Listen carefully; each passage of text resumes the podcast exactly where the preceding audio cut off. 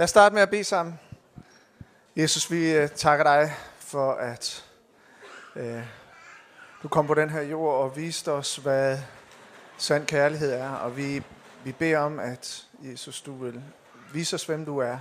Fortsæt igennem den her gudstjeneste, Jesus, at vi må blive fyldt med din kærlighed. Lære dig bedre at kende. Tak, at øh, også en gang, når det her liv er over, så har du øh, banet en vej for os. At du har øh, givet os evigt liv. Og vi takker dig, Jesus. Vi har så meget at takke dig for den her formiddag. Bed om du vil tale til os. Bed om at du vil lede os. Helligånd, kom og gør det levende for os. Amen.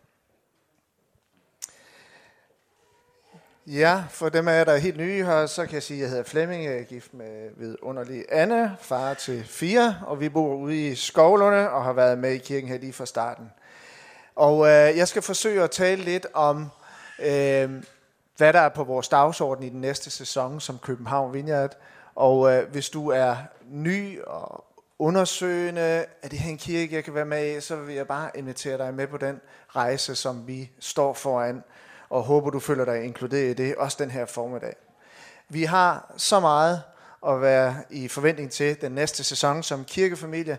Der er allerede meget at glæde os over. Der er øh, flere, som kommer til tro. Der er nye, der har tilmeldt sig alfa.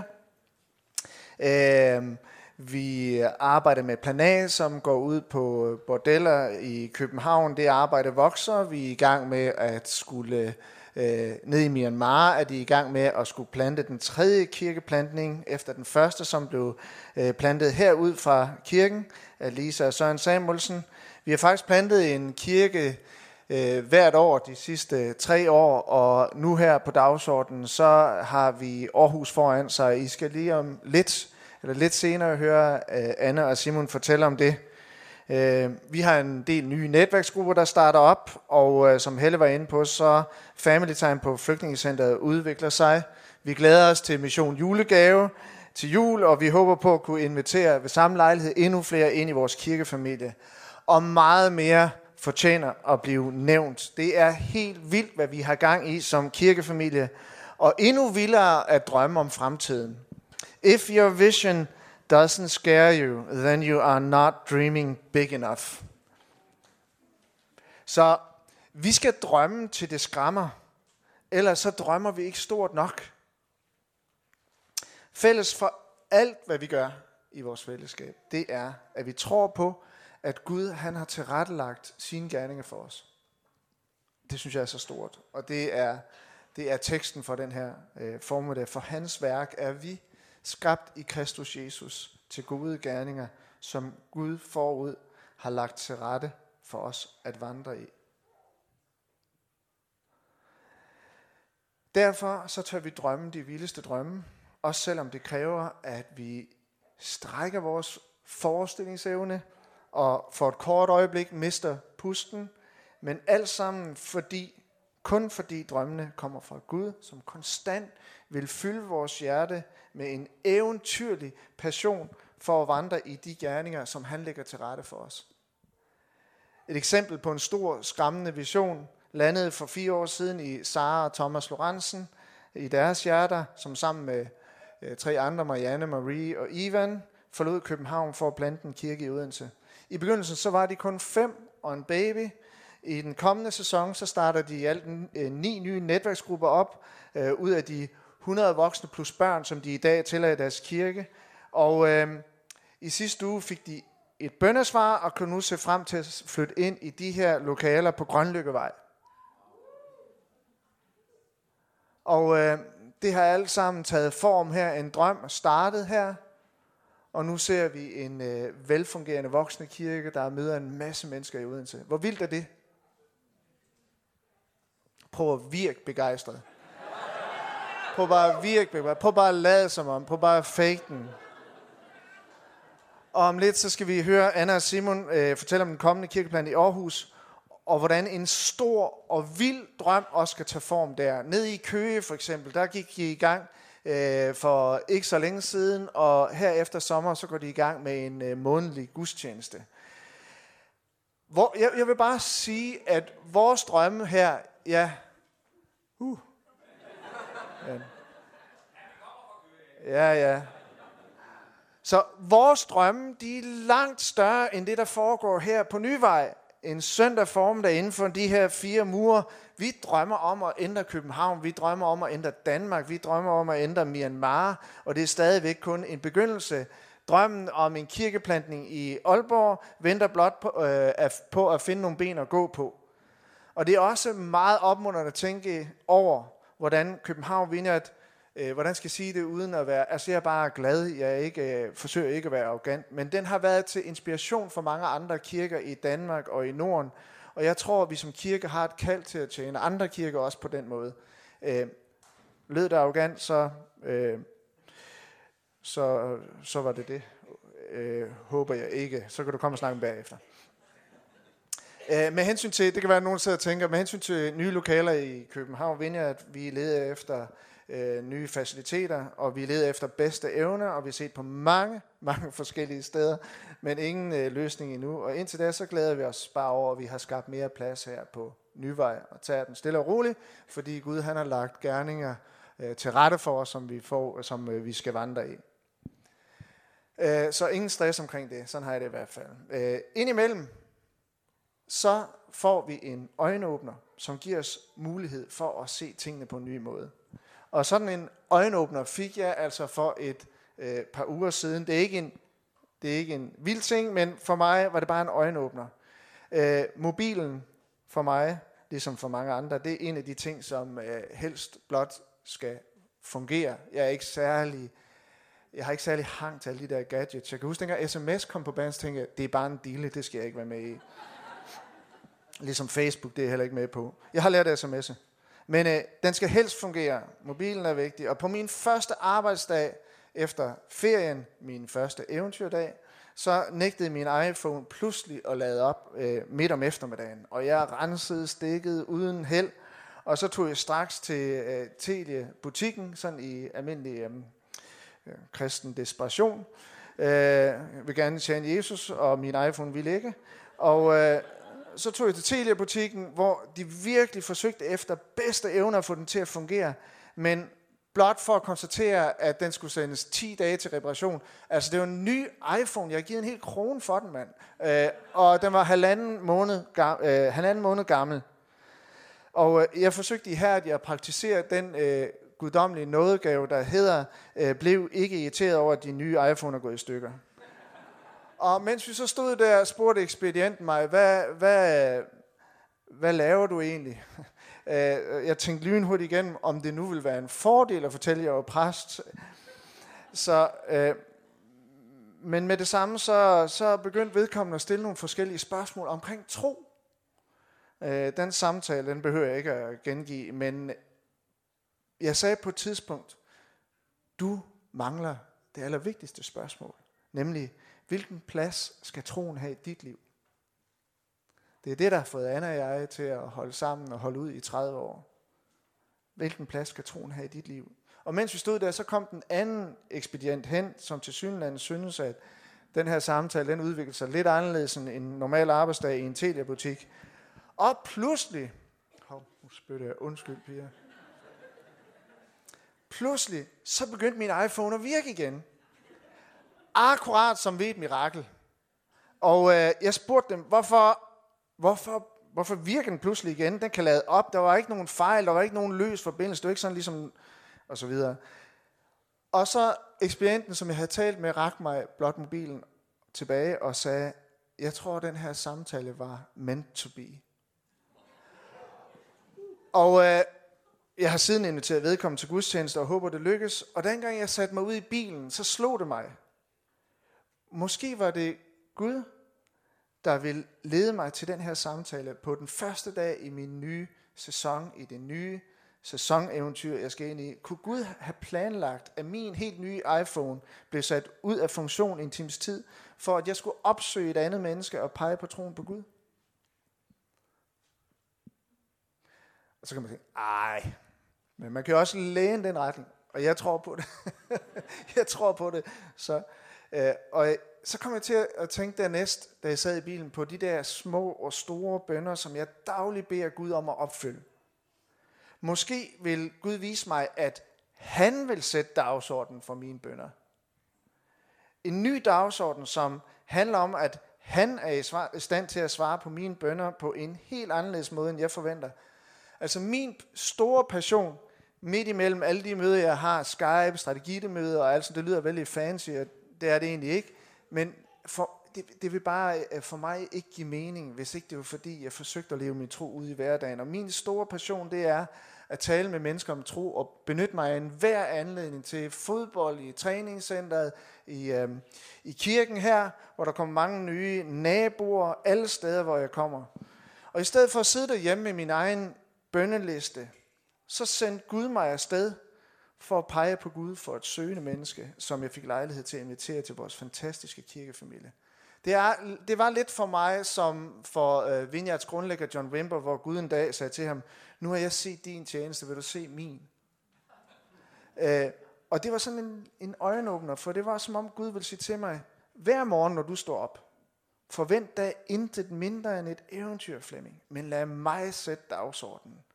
For hans værk er vi, skabt i Kristus Jesus til gode gerninger, som Gud forud har lagt til rette for os at vandre i.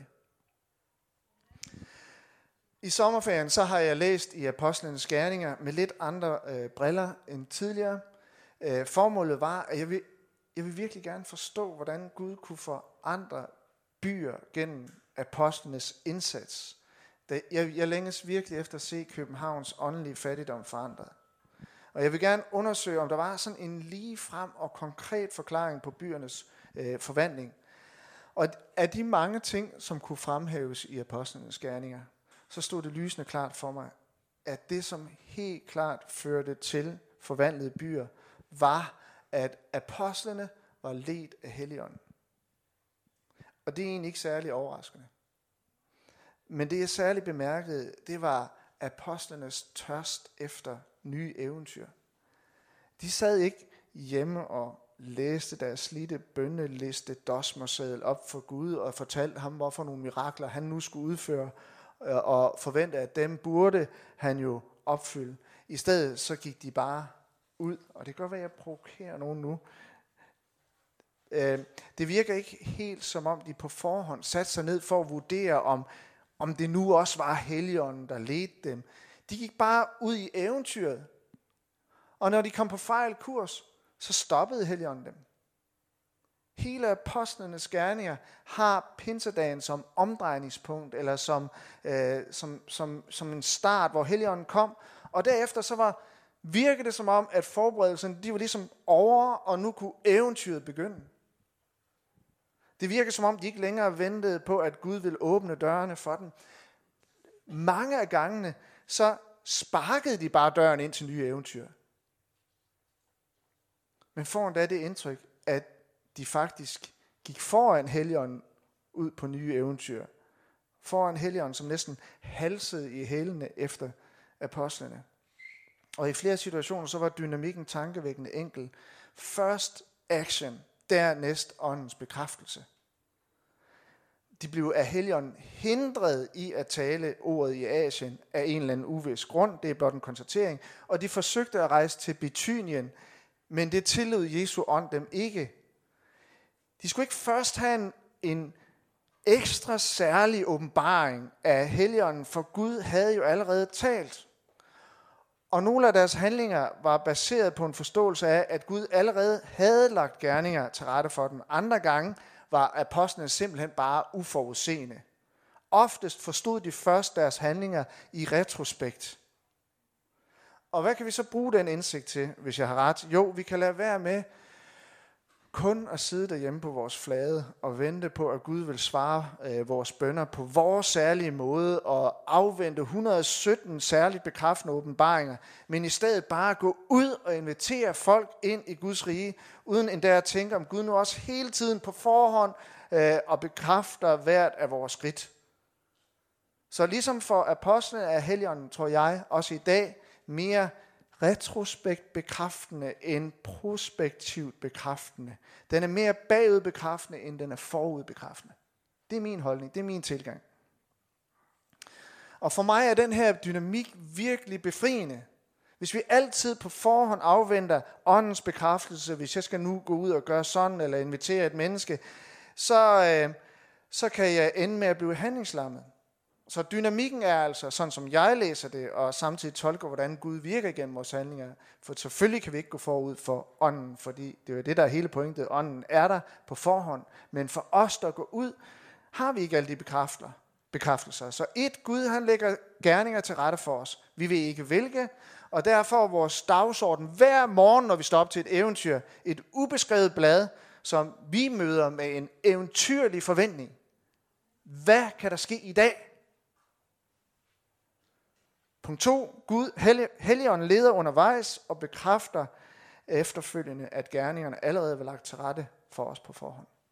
Og der er så mange eventyr, tror jeg, der dør i fødslen, blot fordi vi på forhånd skal overforsikre os om øh, åndens ledelse, og vi venter og venter. Det eneste apostlen synes at vente på i apostles gerninger, det var Helligånden selv. Efter ånden kom pinsedag, så høvlede de bare ud i nye eventyr. Og nogle gange tillod ånden det ikke. Og med løftet om, at Gud forbereder gerninger for os at vandre i, kan vi i princippet ikke gå foran Gud. Vi kan naturlig, naturligvis godt handle uden Guds ledelse, men det er slet ikke mit point. Mit point er derimod, at vi at forlange, at vi fuld kendskab til alle handlinger på forhånd, vil det kun føre til uselvstændighed. Den eneste, der kunne være eventuelt interesseret i at høre på mine 117 sikkerhedsberegninger, det er min bankrådgiver. Vi kan jo suge alt eventyr ud af livet med vores store behov for prospektive bekræftelse på forhånd. Skal jeg nu det? Det er simpelthen en misforstået karismatik. Jesus, skal jeg nu det? Skal jeg nu det? Ja, du skal da bare gå ud, mand. Så gør det. If your vision doesn't scare you, then you're not dreaming big enough. Eventyr skal indimellem være skræmmende.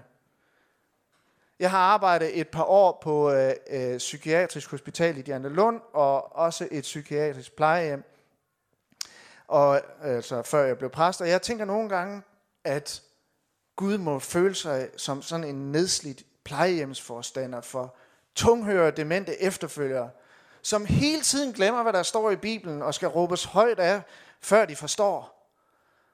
Jeg, Øh, øh, jeg voksede op i en lille landsby. Min far var præst, og de, har, øh, de havde på en eller anden måde overtalt en ældre øh, single dame til, at hun skulle være vores øh, øh babysitter hele vores opvækst. Og hun var så glad for det, jeg forstår det ikke.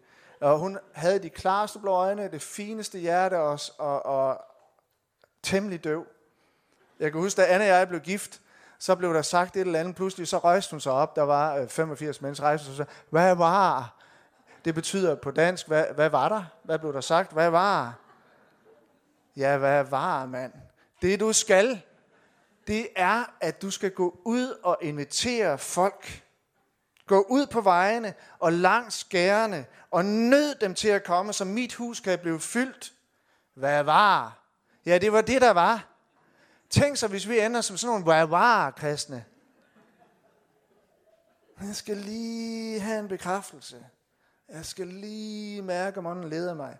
Må ikke Gud siger til sine engle, jeg er så træt af dem, jeg skal altid råbe i øret, før de forstår. De er så langsomme, de skal hele tiden have 117 bekræftelser. De har gjort kirken til et plejehjem fyldt med demente og døve babyer. Og hvorfor lægger jeg så så meget vægt på at beskrive det her dynamiske samspil mellem Helligånden og apostlene på sådan en visionssøndag? Det er helt, helt enkelt, fordi vi i København vinder i den kommende sæson vil fokusere mere på at blive en inviterende kirke. Og fordi Gud allerede har tilrettelagt så mange vidunderlige eventyr for os at vandre i. Ikke inkluderende, inspirerende og involverende, uden også at være irriterende inviterende. Næsten irriterende inviterende. Christian jeg siger ikke, om du er her i dag. Han er den en af de dejligste mænd her i København, Vineyard, han øh, står for at søge nye lokaliteter til os. At vi kan bare være sikre på, at alle de steder, vi er ude og se, alle ejendomsmalere, du skulle da til at komme med i kirke og se, hvordan det er. Det er bare så sikkert, som øh, at vi synger lovsang i den her kirke. Øh, vi har en så fantastisk kirkefamilie, og vores plejehjemsforstander har sagt det tydeligt. Gå ud på vejene og langs gærne og nød dem til at komme, så mit hus skal blive fyldt. Annelise, hvor sidder du henne? Her.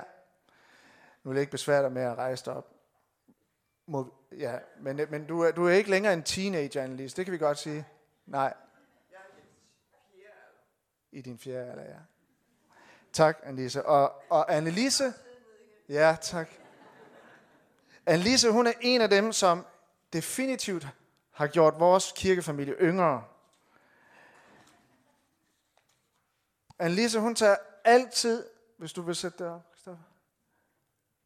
Hun tager altid visitkortet med og inviterer, hun inviterer lejrebos socialarbejdere, som øh, udtrykte interesse for kirken, at møde kirken og til gudstjeneste, eller Peter, som du køber sko hos, eller, og øh, det her alfa go-kart, det bliver også delt ud til højre og venstre. Det er så inspirerende, Annelise. Du gør vores kirke yngre. Og der er så mange eventyr, der venter os. Der er så mange forberedt gerninger og vandre i. Vi ved ikke, hvad Gud han leder os ind i, og hvem han vil lede os til.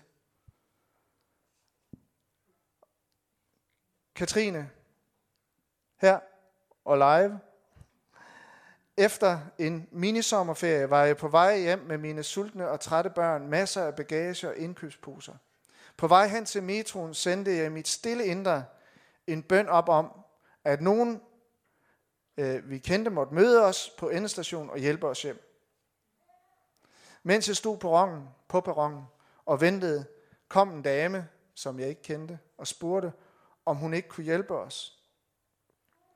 Det viste sig, at hun boede i den samme bygning som os, og hun endte med at bære en stor del af bagagen og indkøbsposerne, så jeg kunne bære et barn, hvis, plus, hvis ben pludselig ikke virkede mere. På vej hjem snakkede vi lidt, og på et tidspunkt fortalte jeg hende så, at jeg faktisk lige havde gået og bedt til Gud om, at nogen må hjælpe os. Hun svarede, jeg har aldrig hørt nogen danskere fortælle, at de bad til Gud. Hun er så også italiener. Men, og fortalte videre, at hun selv er katolik. Så snakkede vi lidt om at gå i kirke og tro, mens hun fulgte os helt hen til vores elevator. Og Katrine siger, jeg blev så opmuntret af, hvordan Gud bruger os mennesker til at sprede lidt lys i hverdagen. Lige meget, hvordan vores tro ser ud. Det her det er historie i øjenhøjde for os.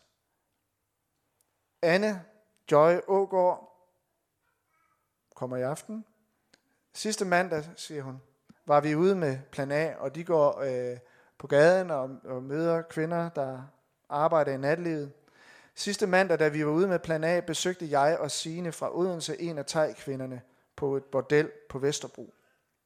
Jeg kunne ikke genkende kvinden, der åbnede døren med det samme. Men hun blev glad for at se mig og sagde storsmilende, jeg kender dig jo godt. Det er jo mig, P, kalder vi hende, og gav mig et stort kram. Og vi har besøgt P et par gange på et Frederiksberg bordel, men hun har ikke været der i lang tid. Vi har bedt for hende de sidste måneder, da vi var bekymret for, hvor hun kunne være. Men her var hun. På besøg hos en af de andre kvinder, som vi også besøger. Vi kom ind, og hun lavede lækker mad til os. P fortalte os, at hun har taget en pause fra arbejdet, for hun gad det ikke mere. Nu vil hun lave en restaurant og tjene penge på den måde. Vi fik lov til at bede for hendes nye spændende fremtid, og om at Gud måtte åbne døre for hende og hjælpe hende. Hun blev glad for bønden og gav os kram og kys. Det var fantastisk at se, hvordan Gud leder vores skridt, og at han altid er i gang med at opsøge kvinderne, også selvom vi ikke har talt med dem i mange måneder.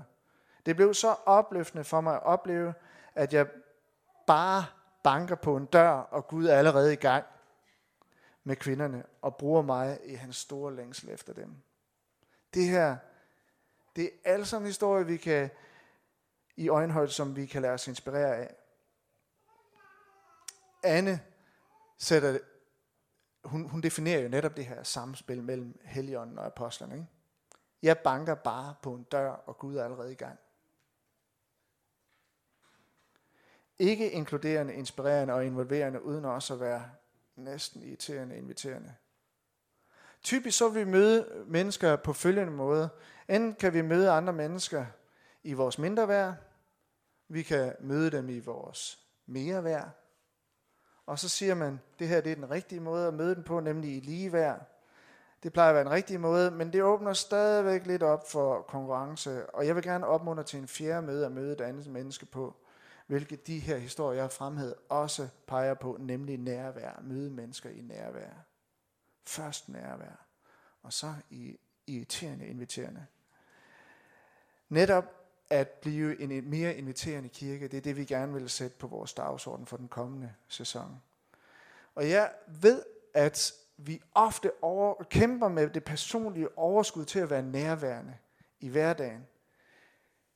Som sagt, så har vi jo haft fire børn, og jeg har, vi har haft hjemmeboende børn i 30 år nu, og jeg har følt dem til skole så ofte jeg kunne om morgenen, som ligger på den anden side af vejen, og det elsker jeg bare lige den der lille morgentur. Nu kan jeg ikke gøre det mere, så nu følger jeg Anne i skole nogle gange. Og så mødte jeg et par fædre, der kom hver med deres børn. Den ene var endda øh, far til fire, og jeg sagde, hej Søren. Og så gik jeg lidt frem. Åh oh, nej, gammel klovn. Han, han hed Christian. Så jeg gik tilbage og sagde, hej Christian. Og så fik vi en snak, og jeg fik at vide, at de havde fire børn. Og det er bare hårdt at være børnefamilie. Det er hårdt det med arbejde, der er lån, man skal tage sig af ægteskabet, børn, skole, intra. Det er bare vildt inspirerende med undskyld skolelærer. Øh, madpakker, sygdom, lidt kvalitetstid med børnene, lidt kvalitetstid i ægteskab med hinanden.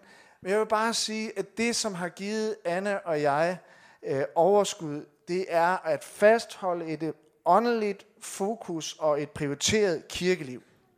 Jeg vil bare sige det helt klart.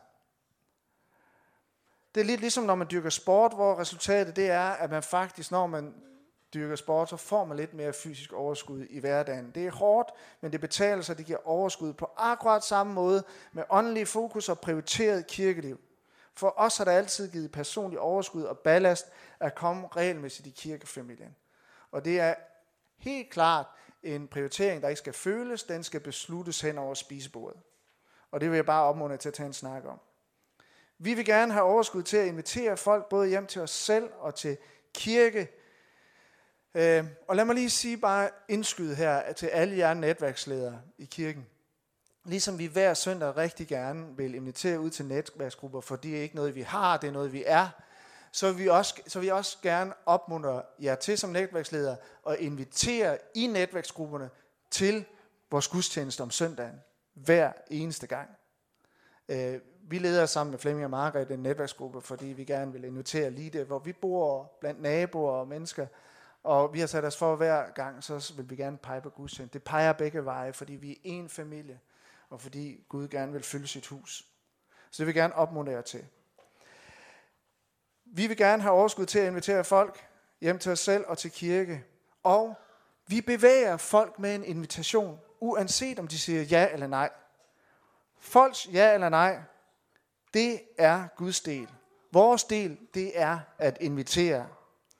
Så mit spørgsmål den her morgen. Vil du udfordre dig selv? Vil du være med til at lede efter dem, som siger ja? Vil du sparke til vanen med at være et ikke-inviterende menneske? Gå ud på vejene og langs skærene, og nød dem til at komme, så mit hus kan blive fyldt. Og hvorfor er det, vi har så svært ved at invitere vores venner? Det er, fordi vi på forhånd tror, at de måske siger nej, eller de er for travlt. Vi vurderer på forhånd, at muligheden er udelukket. Men når Gud opmuntrer os til at invitere, så skal vi bare gøre det, og ikke bekymre os om udfaldet. Anne Joy sagde, jeg banker bare på en dør, og Gud er allerede i gang. Det siger det alt sammen. Vores opgave, det omhandler selve invitationen. Dernæst vil vi erfare, at Gud på en eller anden måde, fantastisk måde, bruger både folks ja og nej.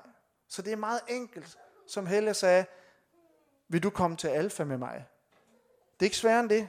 Vi må tilbage til enkelheden, ligesom Jesus der sagde til dem, som han ud, øh, inviterede ud på et fuldstændig forvandlet livseventyr.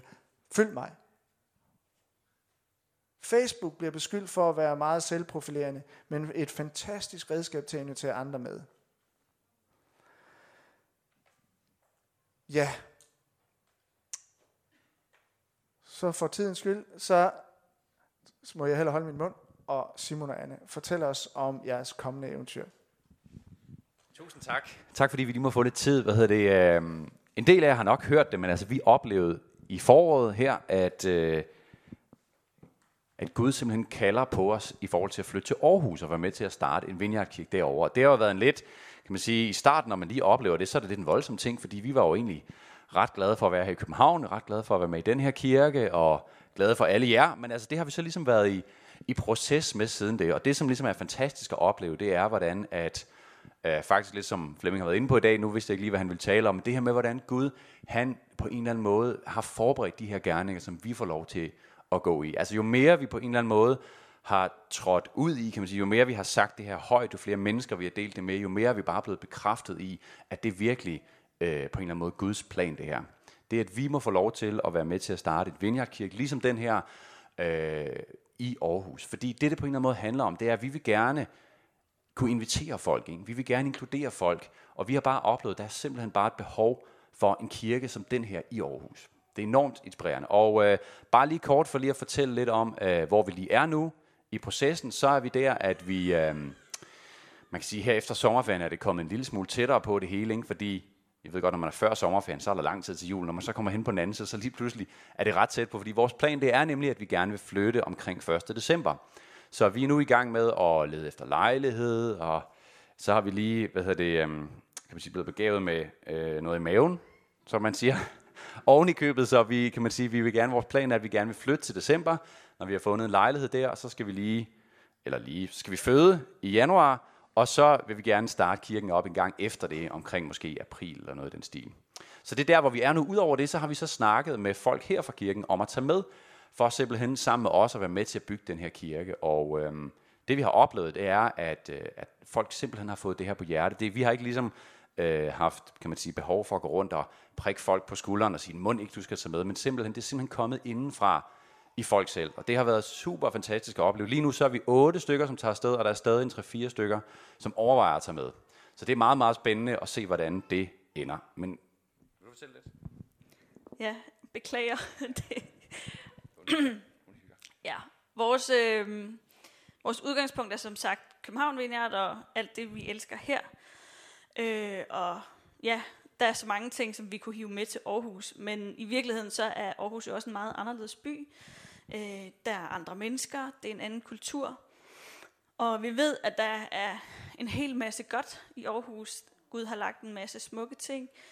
Øh, der er rigtig mange gode mennesker. Og der er rigtig meget, som vi ønsker at være med til at bakke op om, og være med til at fremelske øh, og se blomstre. Det har vi meget på hjerte. Samtidig så er vi også meget klar over, at der også er mørke i Aarhus, der også er øh, brudhed, ensomhed og mennesker, som øh, har brug for Gud, og dem vil vi gerne møde. Vi vil gerne møde øh, begge aspekter af byen. Øh, vi ved, at Gud længes efter at nå de her mennesker med hans kærlighed, og at øh, han gerne vil række ud til dem gennem os. Øh, og vi har tænkt os at gå sådan på opdagelse i Aarhus, øh, snakke med folk øh, og finde ud af, hvad det er for nogle spørgsmål, som de stiller. Jeg har helt klart tænkt mig at bruge min, øh, mit øh, sociologkort og, øh, og skulle ud og lave noget research og snakke med folk, og så skal jeg med i en masse mødergrupper og alt muligt, hvor vi kan øh, ligesom finde ud af, hvad er det for en kultur, vi er havnet i, hvad er det for nogle mennesker, som, øh, ja, som er i byen, og som, som vi kan være noget for. Og det glæder vi os rigtig meget til. Ja, altså det vi, har, øh, det vi har oplevet, som jeg synes er meget opmuntrende, det er her de sidste par måneder, så vi simpelthen begyndt at få enormt mange henvendelser fra folk, både mails og folk, som gerne vil mødes med os fra Aarhus. Og jeg er ikke helt sikker på, jeg tror, det, det må være noget, de har hørt ligesom mundtligt, fordi det har, det har øh, ordet, kan man sige, har, har spredes på den måde, fordi vi har ikke rigtig lavet noget, som helst hverken på Facebook eller særlig mange andre steder, og øhm, vi sendte en nyhedsmail ud her i for et par uger siden, og jeg tror faktisk, der var over 40 mennesker på den mail der. Det er alle sammen folk, som har givet til kende, at de vil gerne, er meget interesserede i at høre mere om den her vineyardkirke, og mange af dem har sagt, at de faktisk gerne vil være med. Så det er jo ekstremt opmuntrende. Og, øh, og virkelig, virkelig spændende at få lov til at opleve det, hvordan Gud på en eller anden måde allerede arbejder i mennesker, som er i Aarhus, for at være med til at bygge den her kirke. Det jeg bare også vil sige til sidst, fordi øh, vi skal ikke sige mere nu, det er, at hvis der er nogen af jer, som har tænkt på at tage med, som har overvejet det, som på en eller anden måde måske har kunne mærke, okay, der er et eller andet i det her, måske når jeg har hørt os fortælle om det, eller tænkt på det, eller bedt over det, der er noget, som prikker til jer, så kom lige og tag en snak med os, fordi der er så stadig masser af tid til at tage med. Som sagt, så kommer kirken først rigtigt til at starte op en gang til forår næste år, så der er rig mulighed for det, og øh, der bliver helt sikkert brug for alle dem, som har lyst til at være med til at bygge den her kirke. Så kom lige og hiv fat i os, og tak fordi I beder for os og tænker på os. Tak.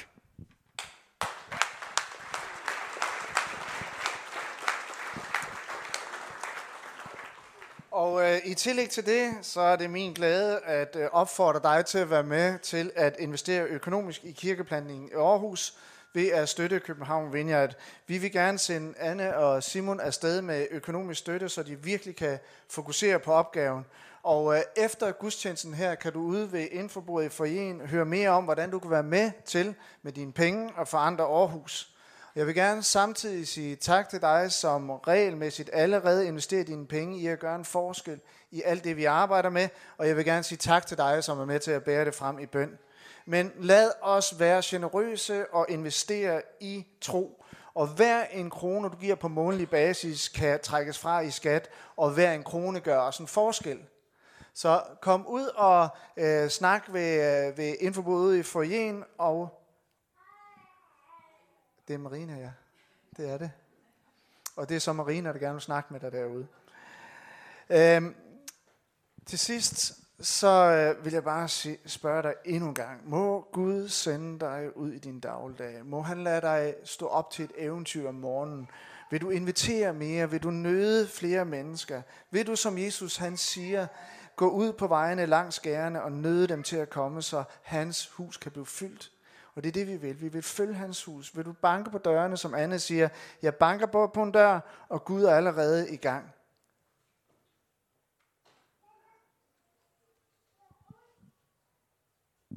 Folk, vi har brug for at blive fundet. Vi har brug for at blive set. Vi længes efter at blive kendt. Øhm, skal vi øhm, lad os rejse os op og bede sammen.